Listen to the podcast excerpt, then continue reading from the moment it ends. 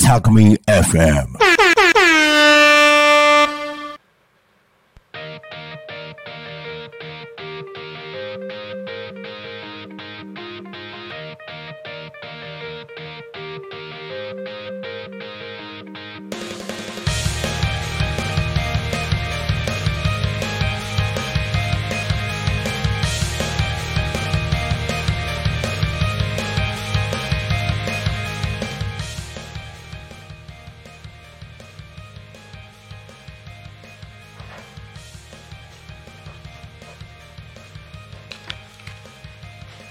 時刻は11時1分を過ぎたところでございます。一日の始まりは昼タコに仮眠。パーソナリティのタコミ FM なるちゃんです。こんにちは。この番組ではリアルタイムなタコ町の情報をお届けしながら、さまざまなゲストをお迎えしてトークを進めていきます。タコミ FM は手段はラジオ、目的は交流をテーマに、タコを中心に全国各地さまざまな人がラジオ出演を通してたくさんの交流を作るラジオ局です。井戸端会議のような雑談から、みんなの推し活を語るトーク、行政や社会について真面目に対談する番組など、月曜日から土曜日の11時から17時までさまざまなトークを展開していきます。パーソナリティとしてラジオに出演すると、パーソナリティ同士で新しい出会いや発見があるかも。タコミ FM はみんなが主役になれる、人と人をつなぐラジオ局です。はい、7月4日火曜日、本日は皆さんいかがお過ごしでしょうか。タコミンスタジオから見る外の景色はすっきりと青空が広がっていて、ところどころ雲はありますけれども、夏に向けていい天気っていうね、雰囲気が広がってます。目の前にね、田んぼの田園風景も広がってますけれども、青々としてて本当にね、気持ちいい景色だなっていう感じです。今日はね、僕は朝から早起きをしてですね、ちょっと経営者の勉強会の方に参加をさせていただきまして、朝から気分もすっきり、一日がスタートという感じですが、皆様はいかがお過ごしでしょうか。昼タコに仮眠。この番組では毎週テーマを設けて、ゲストの方や皆さんからコメントをいただきながら一緒におしゃべりをしております。さあ行きましょう。そんな今週のテーマは、あ、間違えた今週のテーマは2023年上半期一番良かったことということで、皆さんからたくさんコメントを募集しております、ね、今年2023年だって言って始まってもう半年過ぎましたよ。もう下半期入りましたよ。やるべきこと、やりたいことできました？もう半年もあればね、この半年間で一番良かったことって絶対あると思うので、そんな良かったことどしどしコメントください。ちなみに僕はこのタコミ FM をスタートできたことが一番良かったことです。おかげでね、たくさんの方々、今パーソナリティ22名の方々がそれぞれ番組持っていろいろと交流を進めてるのがね、本当にもう毎日タコミンスタジオもしくはオンライン上でね、たくさんの方々の交流が目の前に見えてるので、本当に今幸せな日々を過ごしております。はい、そんな2023年上半期一番良かったこと、どしどしコメントをお送りください。番組へのコメントや応援メッセージは Twitter、 メール、ファックス、 YouTube のチャット、コメントなどでお待ちしております。ツイッターはハッシュタグタコミン、#ひらがなでタコミンでつぶやいてください。メールでメッセージいただく場合はメールアドレス fm@tacomin.com、 fm@tacomin.com、 タコミンの子は C です。ファックスでのメッセージはファックス番号 0479747573 0479747573までたくさんのメッセージお待ちしております。はい、ということで、この番組はリアルタイムなタコ町の情報をお届けしながら、さまざまなゲストをさまざまなゲストをお迎えしてトークを進めていきますという番組ですので、今日も素敵なゲストを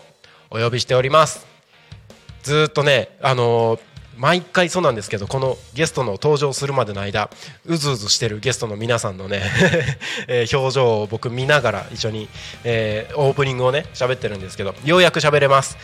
宮村優樹さん、今日はよろしくお願いします。はい、よろしくお願いします。お願いします。自己紹介をぜひどうぞ。はい、青森県田子町、田んぼの田に子供の子と書いて田子町で農業やってます。ミヤムのニンニクという名前で、農業やってます宮村優樹です。農家になって10年ぐらい、でいろんなことをやってます。ニンニクをはじめ、お米、小麦、大豆、その他雑穀だったりとかやっています。はい、よろしくお願いします。はい、よろしくお願いします。YouTube で見てる方はここ誰もいないじゃんって思ってるかもしれないですけど、いると思って聞いてください。青森県田子町からなので、Zoom で、僕は宮村さんと、宮村さんって言うとすごい気持ち悪いですね。同級生なので、すごいさっきからなんか敬語っぽいような口調で喋ったりとかして、ちょっとなんか変な感じだなって思ってたりするんですけど、Zoom で僕は会話をしております。今日はよろしくお願いします。はい、お願いします。はい、僕たちの、同級生とは言いつついろいろと出会い、慣れ初めみたいなところからですね、宮村さんなんて呼んだらいいの？ミヤムだ。ミヤムが、何をしてる人なのかっていういろんな話を聞きたいところではあるんですけれども、その前に今週のテーマ、今年上半期一番良かったことっていうテーマなんですけど、なんかありますか？一番良かった6月の20日ぐらいにニンニクの収穫やってて、全国から、何十人って来てくれたっていうことが何よりも良かったなって。収穫に？そう。この間僕 Facebook の方で見させてもらったんですけど、あれ全国から集まってるんですね。そう。そういう取り組みをね、SNS で発信して、遊び来てよっていう感じでやってたら、毎年人数が増えてきて。もうそれ始めてどれぐらい、毎年っていうのはどれぐらいやってるんですか？もうね、6、7年は声かけてて、すごい、最初の頃は近隣市町村だったんだけど、東京から来るようになったり、今じゃ北海道、大阪、名古屋、すごい、あちこちから来てるね。それはもう SNS の発信だけでそこまで広がってる？ SNS の発信とやっぱり来てくれた人の口コミか。やっぱり対人だから、そういうふうな直接話してシェアっていうのが一番強いかな。確かにね。なんかすごいちょっと僕の話になっちゃうんだけど、Tacomin FM と別でもう一個動画の仕事、会社をやってるんだけど、そっちはもう完全にオンラインの仕事で、SNS の活動だったりとか YouTube とかオンラインだけでやってるけど、Tacomin FM ってすごい人と人の付き合いがすごい深いというか、それこそ対面して話するみたいな、この2つの仕事してると本当に結局人と人なんだなっていうのをすごく感じる時間が多い。そうだよね。最終的に今ネット社会になったとしても、そのネット画面越しにいるわけだから、最終的には人と人ってなるのかなとは思ってて、なんか人からその口コミだったりとか、人から伝った情報ってすごい信頼度が高いよね。高いし、今そっちの方が価値があるって思う人が多い。例えば同じような情報を、その画面とか情報とか写真だけで判断するより、見てる人からね、言った方が、なんって思うしさ。なんか農業ってもともと人の力がすごく加わってる仕事じゃない。でもなんかこの最近スマート農業とか言われたりとか、まあ僕自身ちょっと農業の勉強が全然足りないので分かんないところ多いんですけど、まあデジタル化が進む中でもやっぱりその人の気持ちというか心というか人としてのところってやっぱり欠かせない、これからも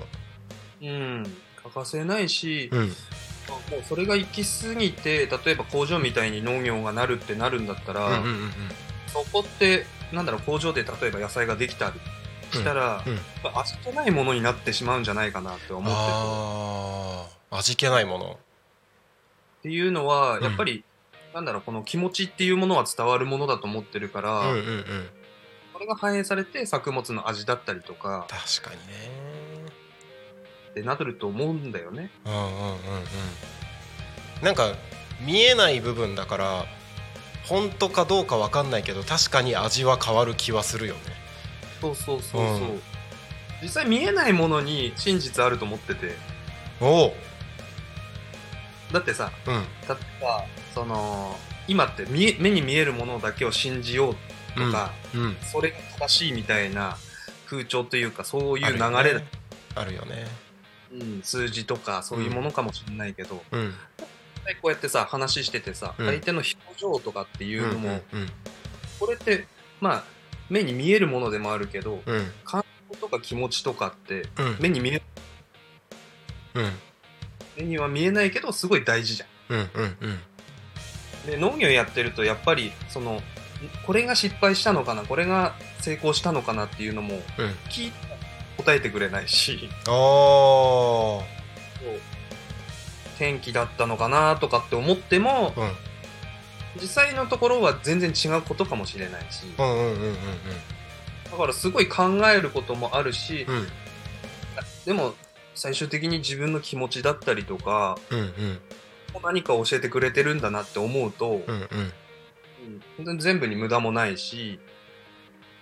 確かになんかこう、目に見えないものに真実はないかなって、いやそれ本当そうよね。なんだろう、何かをやるって決めてそれを行動に起こすのも一番最初って何も見えてない状態からだよね、よく考えたら。そう思考って見えないじゃん。でノートに出したり、行動に動かすから、だから最初もねそうだし、そういうところをなんか大事にしようっていうのに気づかされたのが、まあ地元でこう自然の中で農業をやってることかなっていうの。農業始めてからそういうのに気づかされたと。気づかされた感じだな。なるほどね。まあそんな中でのいろんな活動がこう積み重ねで、ちょっと話をだいぶ戻して、今年の上半期の良かったことはその。この間の収穫、全国各地から集まってきてくれたと。なるほどね、ありがとうございます。今年上半期一番良かったことということで、たくさんの方々からコメント募集しておりますので、どしどしお送りください。もう一度改めて、ご案内をさせていただきます。番組へのコメントや応援メッセージなどは Twitter、 メール、ファックス、 YouTube など、たくさんのメッセージお待ちしております。 Twitter はハッシュタグタコミン、#ひらがなでタコミンでつぶやいてください。メールでメッセージいただく場合はメールアドレス fm@tacomin.com、 fm@tacomin.com、 タコミンの子は C です。ファックスでのメッセージはファックス番号 0479747573 0479747573 までたくさんのメッセージお待ちしております。ミャウンをぜひタコミ FM の YouTube チャンネルから今ライブ配信してるものがあるので、それを開いてもらってぜひ知り合いの方々に見ていただければいいのかなと思います。 OK です。はい、よろしくお願いします。はい、ということで、本日はですねゲストに宮村祐樹さん、田子町で農家として活動されている宮村祐樹さんにお越しいただいて、一緒におしゃべりをしております。改めましてよろしくお願いします。お願いします。はい、ただいま時刻が11時15分になろうとしているところでございます。このあたりからですね、少しずつ宮村祐樹さんが何をしている人なのかという、農業の話とかも出てましたけれども、どんな人なのかというところに少しずつ深掘りして話を進めていければなと思っております。先ほどのお話の中で、10年ほど前から農業を始めたということをおっしゃってましたけれども、はい、はい、どっから聞こうかな始めるきっかけから聞こうかな。きっかけ OK です。はい、農家になるきっかけは一番はその親父が、うちの父親がまだがんになったっていう宣告を受けたことがきっかけになって、でその時東京にいたんだけど、帰って何かやろうかなと思った時に、うち実家が農家じゃなくて、違うんだ、農家じゃないんだよ。農家だと思ってた。全然農家じゃなくて、親父もそう母ちゃんも働いてて、母ちゃんの方の、実家がニンニク農家やってて、そういう機械とか畑はあったんだけど、で親戚に貸してる状態であって、タッコに帰ってなんか仕事やろうかなって思った時に、田舎ってやっぱり賃金も安かったり、働く場所もすごい限られるし、今までいろんな仕事をしたけど、ほっとなーっていう時にどうせ畑とか機械もあるんだったら農業やろうかなって思ったのがきっかけかな。なるほど、そうなんだ。僕たちは同級生で2人とも東京でも会ったことあって、東京でもそれぞれ仕事をしてて、都会の仕事のことも知ってるわけじゃない。タッコに帰るっていうのはもともと決めてたことだったの？全然決めてない。もうずっと東京にいるつもりだった？もう高校出てからそっちに、関東に出た時に、田舎が嫌でっていうか、よくある。で都会が全部キラキラしたわかる見えるそれですごい夢抱いてじゃないけどあるよね、こんな田舎出てやるみたいな感じで出たんだけどね。実際出てみて田舎の良さをいろいろ知ったというか、それはあるよね、確かに、帰りたくなる感じはあるよねふとした時に帰ってちょっとのんびりしてえなとか、その辺はすごい都会に疲れた感じにはあった。僕は小学校の途中でタッコから離れて岩手県の盛岡の方に行って、ちょっとみんなとは離れちゃったんだけど、ちょこちょこ、毎年夏冬になると必ずタッコには帰ったりしてて、何かしらの形でタッコとはつながりは、地元だし出身だし持ってたいなとは思ってる中で、でもいざ自分で仕事するってなった時に、タッコここに帰ってする仕事ないよなと思ってて多分普通に考えたらね、田舎でできる仕事ってそうそうない中で、たまたまミヤムは農業っていう手段が揃ってたというか、今思えば全部タイミングだし、そういうね、とか畑とかがあったからっていうのはある。でも生まれ育った土地ってやっぱ好きだし、何かこの町に貢献したいなみたいな気持ちは多分少なからずあるし、うんうんうん、でましてやねこういう風に、うん、タコって大体タコ町って紹介自己紹介すると、うん、タコ町小町ってこうよく間違える。あるあるあるあるタコ町ってなんだよって最初思ってたけど、うん、あるんだよねやっぱり あるんだよねそうそうで町と町もねそういう風な、うんイベントで交流したりとかしてて、うん、でだから今回みたいにね慎吾がこう、うん、声かけて、うん、こういうラジオやってるからっていうのも、うん、いやすごいご縁だなって思うし本当千葉県の多古町は引っ越しを決めるまで全く知らなかった場所です。あ、そうなんだ。そうそうそう、知ってたから来たとかっていうことでもなく、全然知らなくて、何そのノリというかマジでノリなのよ今多古町に住む10ヶ月ぐらい前までは千葉県の船橋の隣にある八千代市っていうところに住んでたのね。で住んでた家の家賃がすごい高くて、うん、家賃下げたいねって家族で話をしてる時に千葉県の枠も取っ払って全国各地のなんか子育て支援してるところとか移住支援してるところみたいなのをなんとなく調べてて、うんうんうん、でそしたら、まあ、八千代市から1時間ぐらいで行けるところにどうやら多古町という場所があるらしいみたいなのをその時に知ってすげえ。そうで、タッコ出身タコ在住って言ったら面白いなって思ってもちろんタッコに住むことも考えたんだけど、もうすでに千葉で会社を起こしてたし、まあ、とはいえオンラインでの活動ではあるんだけど、まあ、いろいろなことを考えると奥さんの実家のこととかも考えると千葉からは出ない方が良さそうだなというので、そう多古町在住は面白そうだなと思って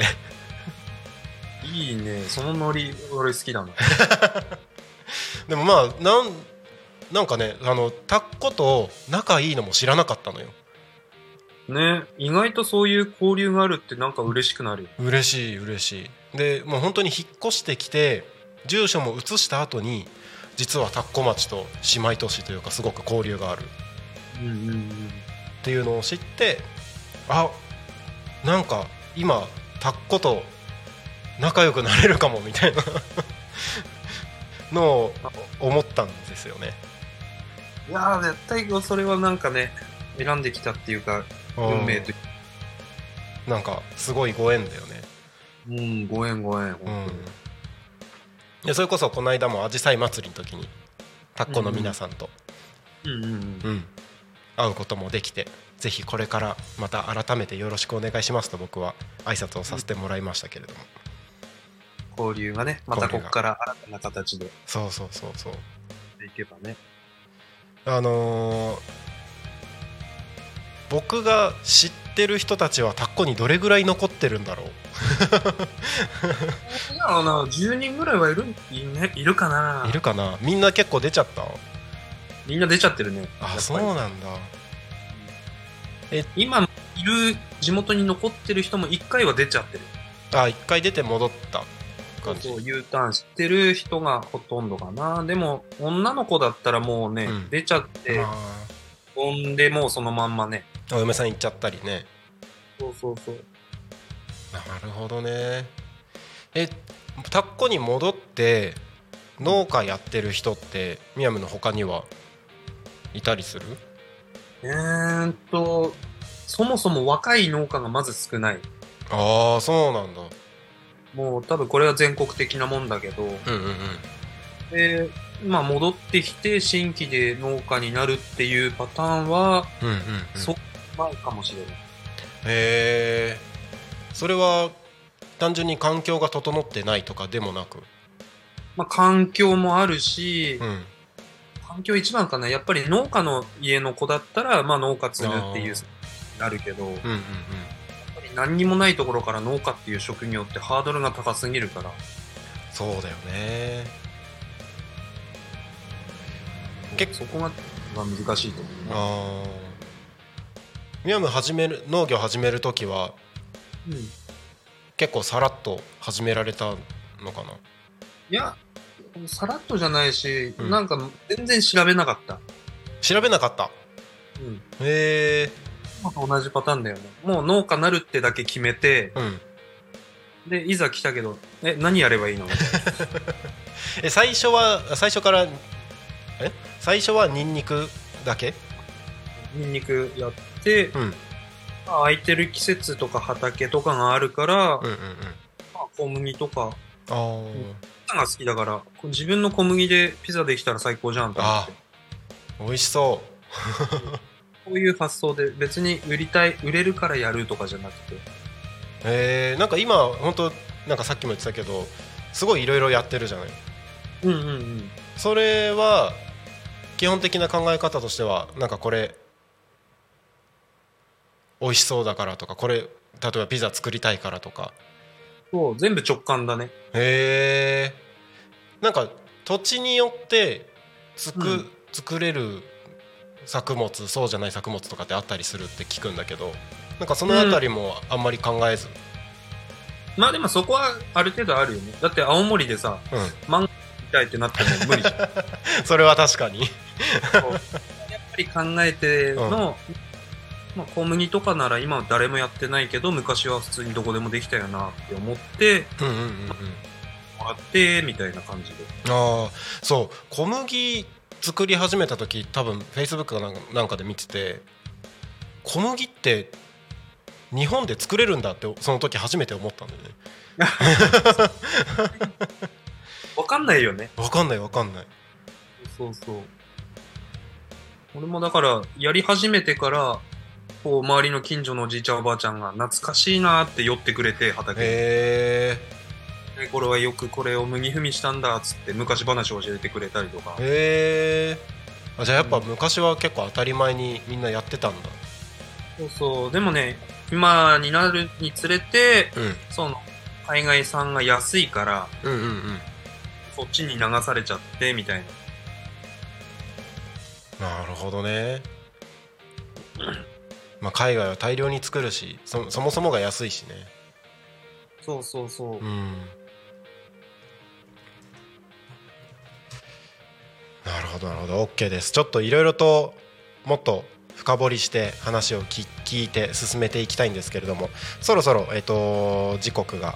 今11時28分になろうとしているところなので一旦別のコーナーを挟みましてその後お話を進めていければと思ってますのでよろしくお願いします。わかりました。はい、では、まずは多古町の気象情報からいきましょう。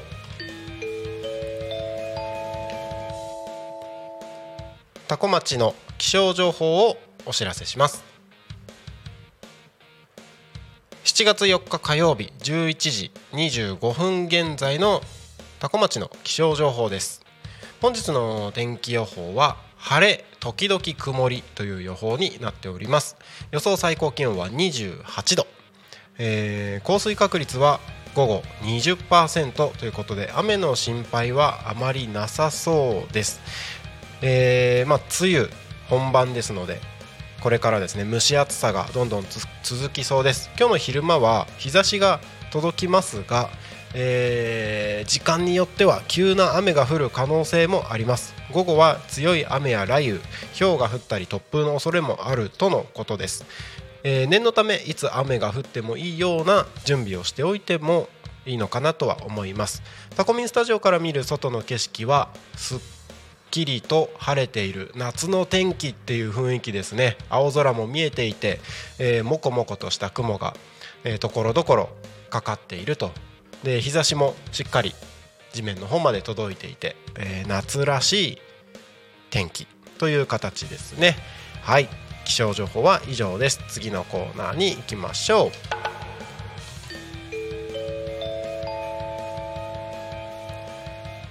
多古町の交通情報をお知らせします。7月4日11時20分現在の主な道路の交通情報です。ただいま事故の情報はありません。通行止めや規制の情報もありません。渋滞の情報のお知らせがございます。国道296号外房行きですね、タコ町道の駅タコ付近で 0.4 キロの渋滞が発生しております。お近くをお通りの方は十分お気をつけて運転、交通安全でお願いいたします。基本的にタコ町渋滞そんなに発生するところはありませんが、調子に乗って運転してしまうと事故を招きかねませんので、十分、安全運転で、通行の方お願いいたします。交通情報は以上です。ただいま時刻は11時30分を過ぎたところでございます。本日はゲストに青森県田子町で農業をされている宮村祐樹さんにお越しいただいております。改めまして宮村さん、よろしくお願いします。はい、よろしくお願いします。はい、ここまでのところでは、農業を始めたきっかけだったりとか、その流れのあたりについて、お話をしてきましたけれども、ここから残り20分ぐらいのところでもうちょっと深掘りしてお話をしていければなと思っておりますが、ここまでのところでも割となんか深掘りして、なんかちょっとパーソナルな部分、一旦タコを出て東京でみたいなところまで話を聞いてきたんですけれども、農業をやってて、そうだな、なんか辛かったところとかなんか聞かせてもらってもいいですか？辛かったこと、辛くて、すげえよく聞かれる質問だけど、大変だった、辛かったって感じたことなくて、農業やってて。そうなんだ。そう、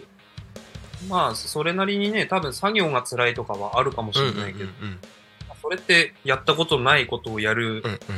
からも当たり前だと思うし、確かに確かに。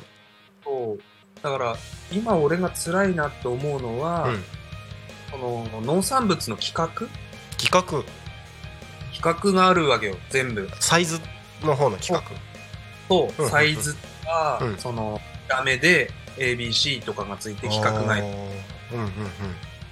日本の農業のほとんどがその見た目で形の綺麗か綺麗じゃないかで値段が決まるのね。なるほどなるほど。それってすごい違和感でしかなくて、ニンニクで言えば、その薄皮1枚剥けただけでも、例えば500円の価値があるものが50円になっちゃうかもしれないし。それだけで変わるんだ。そう、それだけで変わっちゃうし、形がちょっといびつだと、これは C 品ですねみたいな、規格外ですみたいな、いやみたいな。そうなんだ。そう。結構ちょっとした違いでそんな大きな違いがあるんだね。そうだから、なんだろうね、特にニンニクって、その土の中になるわけだ、土の中になるんだけど、1年で1回しか収穫できないものを掘って、ニンニクたちが勝手に値段を決めて、価値を決めるっていうことにすごい違和感を覚えるっていうか。それは確かに。しかもどういう形になってるかもわからないわけだもんね、土の中だし。そう、形もだし大きさもわかんないんだから、だからうちで販売してるものに関しては、こういう大きさとか形関係なく、栽培方法で分けて、見た目は小さかろうが大きかろうが関係なく、ところは儲けて自分のところで販売してて、栽培方法で変える。そう、例えば どんな感じなんですか？うちが農業をやってる上で、その大事にしてるっていうところが、畑を壊さないようにっていうところを心がけて。壊さない、っていうのも今すごいね、化学肥料だったりとか農薬っていうものをいっぱい畑に入れたってわけなんだけど、なるべくそういうのを使わないでいこうよっていう思いでやってて、うちの商品のラインナップで栽培方法で分けるってさっき言ったのは、完全にそういう化学肥料とか農薬を使わない畑の栽培方法のニンニクの商品があって、であとは化学肥料とかを半分ぐらいに減らして、通常より通常の使用量より半分に減らして、農薬は使わない畑をやってたりとか。なるほどなるほど。畑ごとにこう栽培方法を変えてるんだけど、うん、そこの畑から取れたものに関して大きさとか見た目では判断しませんよみたいな感じで。なるほどなるほど。そうやってるんだよね。その分け方なんか斬新というか、でもよくよく考えたら、まあ、その分け方の方が理にかなってる感じもするし。そう。うん。私なんだろうな、その野菜の規格ってもう何十年って変わってないんだよね。ああ、もう昔から。そう、昔からその大きさだったり、こういう見た目はこれですよっていうので、だけど多分慎吾とか俺とかの世代とかちょっと上の人たちとかもそうなんだけど、うんうん、見た目そうそう気にしなくない？野菜に対して。気にしない。うん。ね、美味しければいい。そういう価値観が変わってきてるのに、うん、この企画自体が変わってないことがすごい違和感だし歯がゆい部分が、うんうんうんうん、まあ俺が農家になって一番感じる大変さとか、うん、っていうところかな。作業とかそういうのではなくて。ああ、なるほどなるほど。まあまあ今辛いところの話を聞きつつも思ったのは、割とその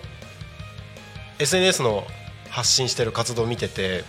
なんかどれ見てもすごい楽しそうにやってるよなと思って。そう、だって楽しそうじゃなかったら見てもらいたくなくない？確かに確かにでどんな仕事でもさ、うん、いや辛かったり、うん、ちょっと残業して、うん、時間が減ってみたいなのはどんな仕事でもあると思うけど、うんうんうんうん、この仕事のいいところとか楽しいところを知らない人が見て、なんか農業楽しそうだなって思ってもらえればいいから、うんうんうん、そういうのはね出さないようにしてるっていうよりはあんまり俺が感じてない、うん、まあそうやって活動してるからこそ、こうなんだろう、共感していろんな人たちが集まってきてるんだろうね。うん、そうね。なるほどなるほど。なんかこう自分自身、今これ課題だよなみたいな思ってることってある？課題、今とすれば、今活動的にまあ10年目っていう節目を迎えて、うんうんうん、まあ個人でね販売してきたりとか自分を売るっていうことで農家をやってきたんだけど、うんうんうん、なんかこれって俺だけのものにしちゃいけないなと思ってて。なるほど。で今講座も開いてるんだよ。講座、個人で稼げる農業ビジネス講座っていうのをやってたり、うん、へー、そう、その個人で農家になりたいっていう人がいたら、うん、どっかに出荷するんじゃなくて自分で個性を出して売っていくみたいなやり方、うん、まあ俺がやってるようなこと、を、まあ、できるように Zoom で月1でつないで、まあ、課題をやりながら、うん、こう自分で売れるようになるみたいなことを、まあ、講座で次の人たちにこう還元したいというか、うんうんうん、そういう思いでこうね、まあ喋るのも好きだし、うんうんうん、も好きだから、うん、こうどんどん自分の持ってる知識をみんなで分かち合って生きていきたいなっていうのが、まあ、課題というか、うんうんうん、やるなのかなと思って、あ、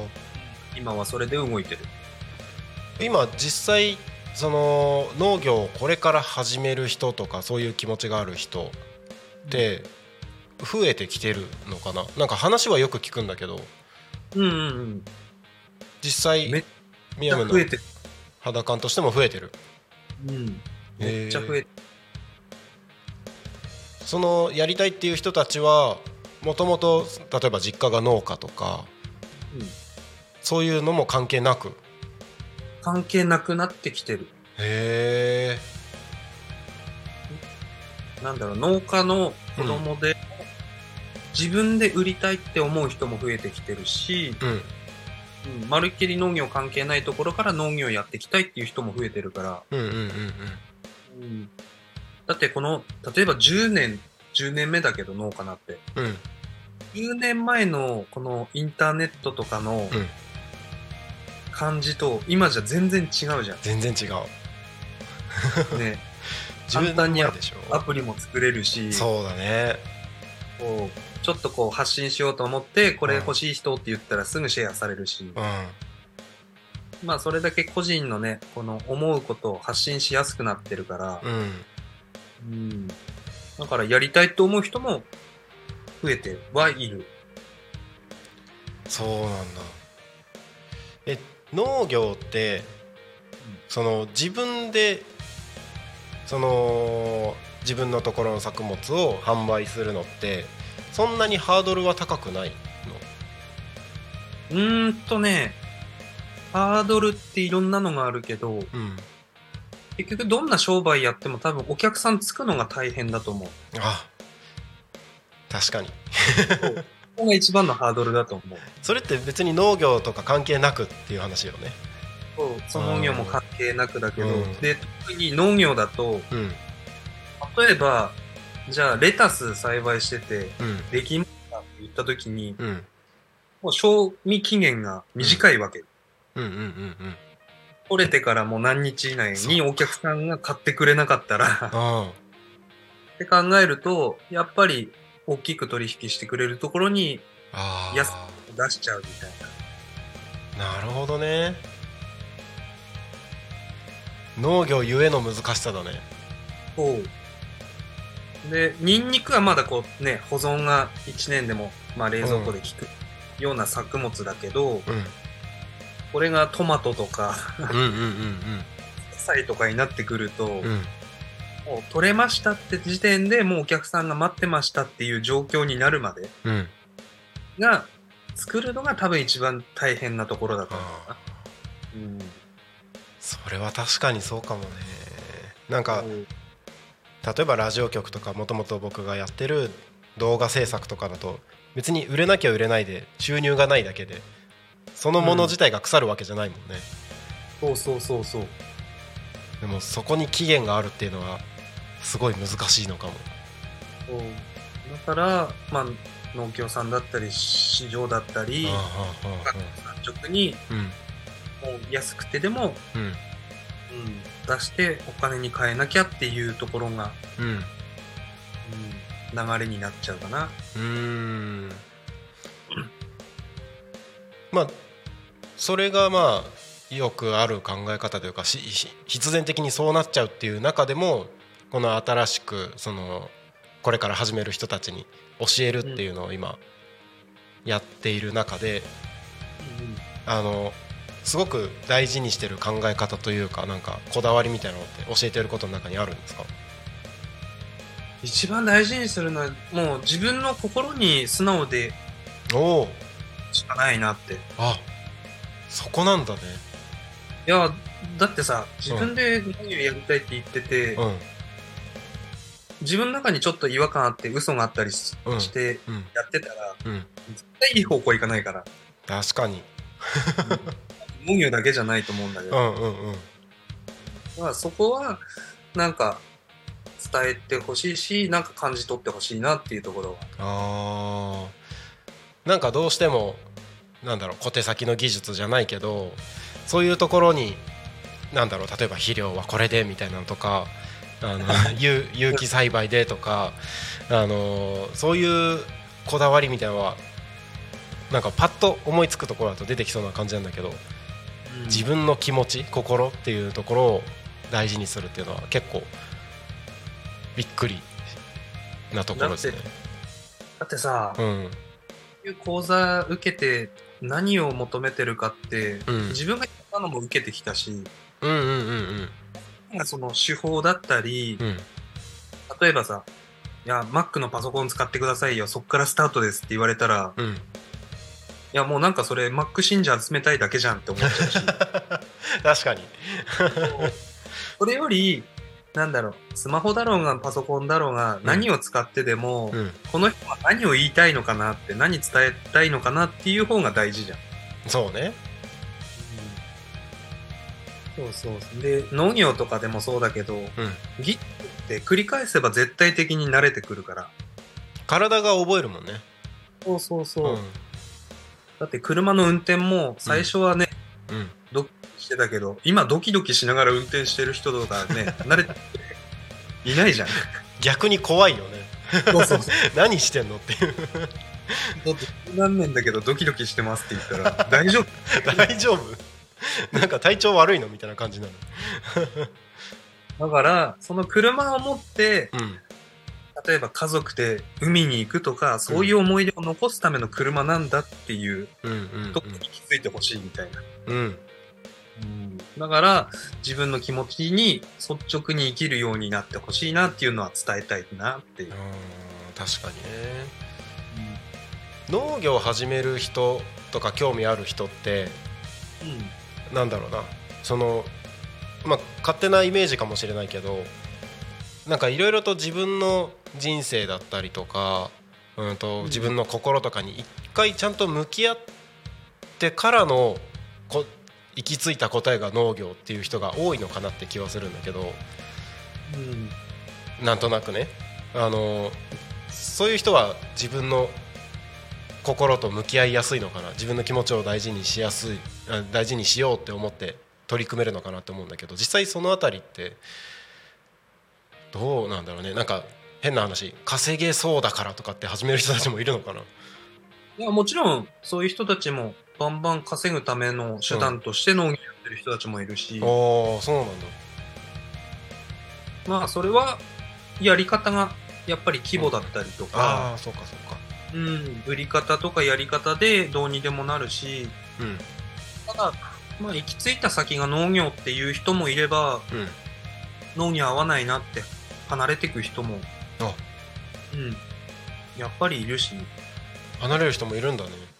うん、まあなんだろう、農業って休みがないじゃない、あ、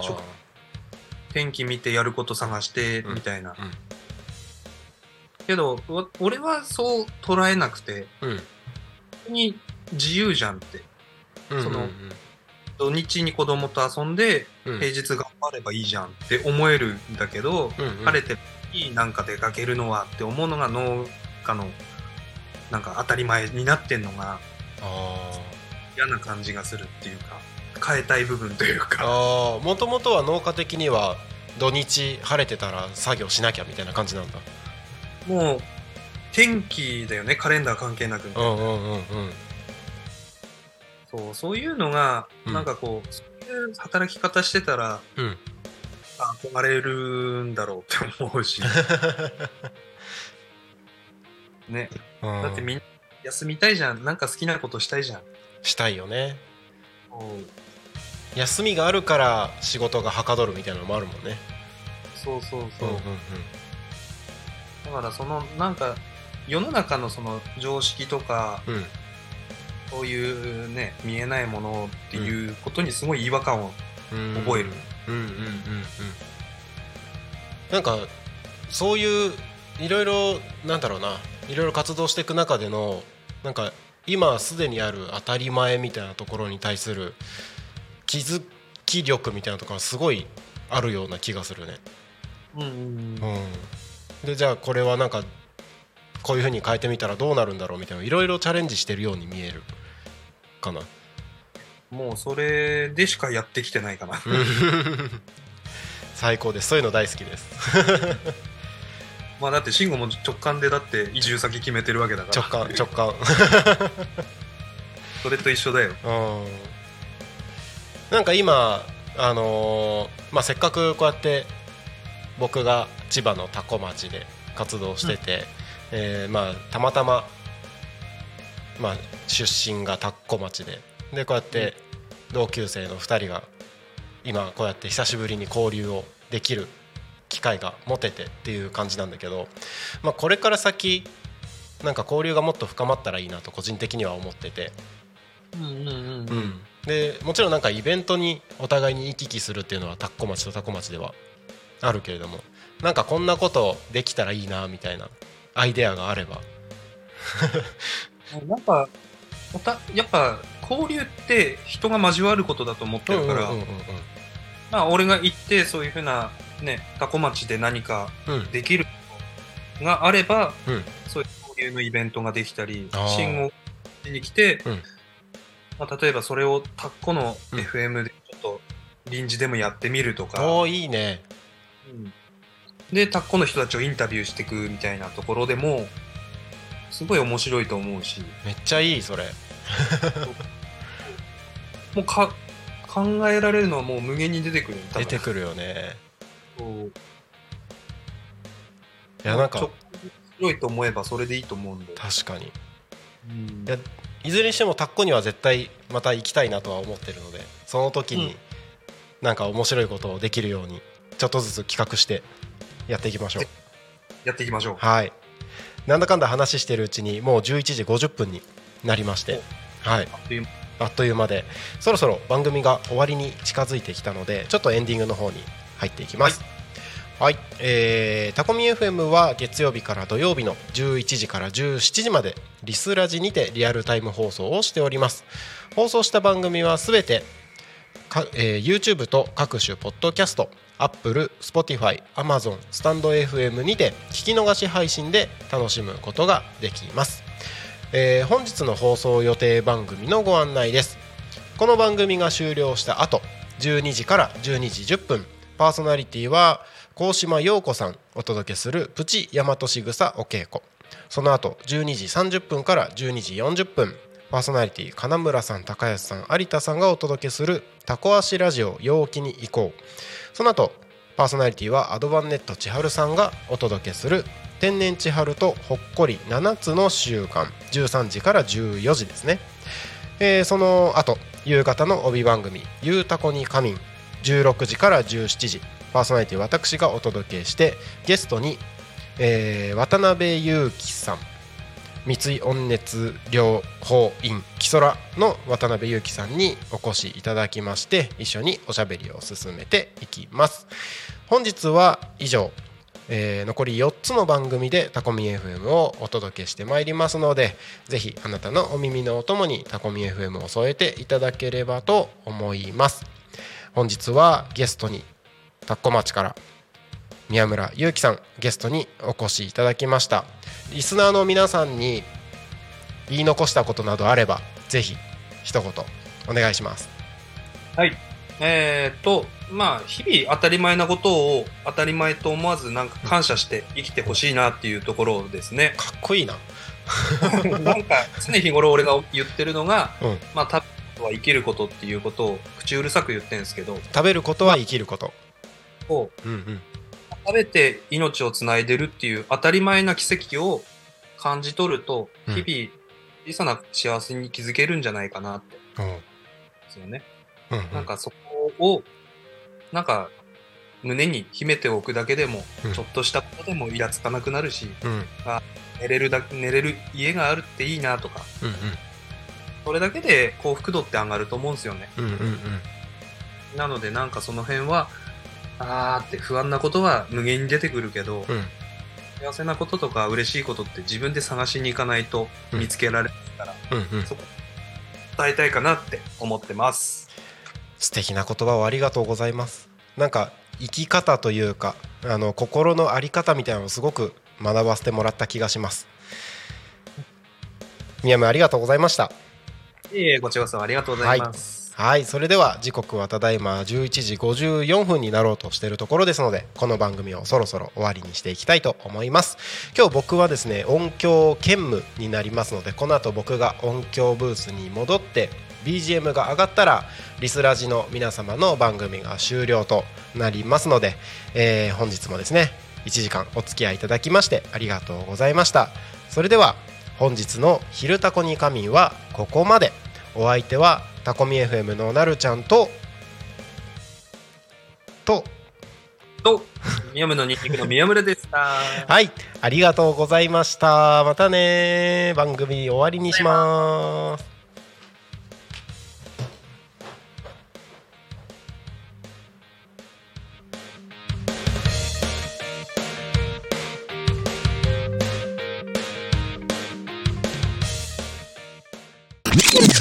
Tacomin FM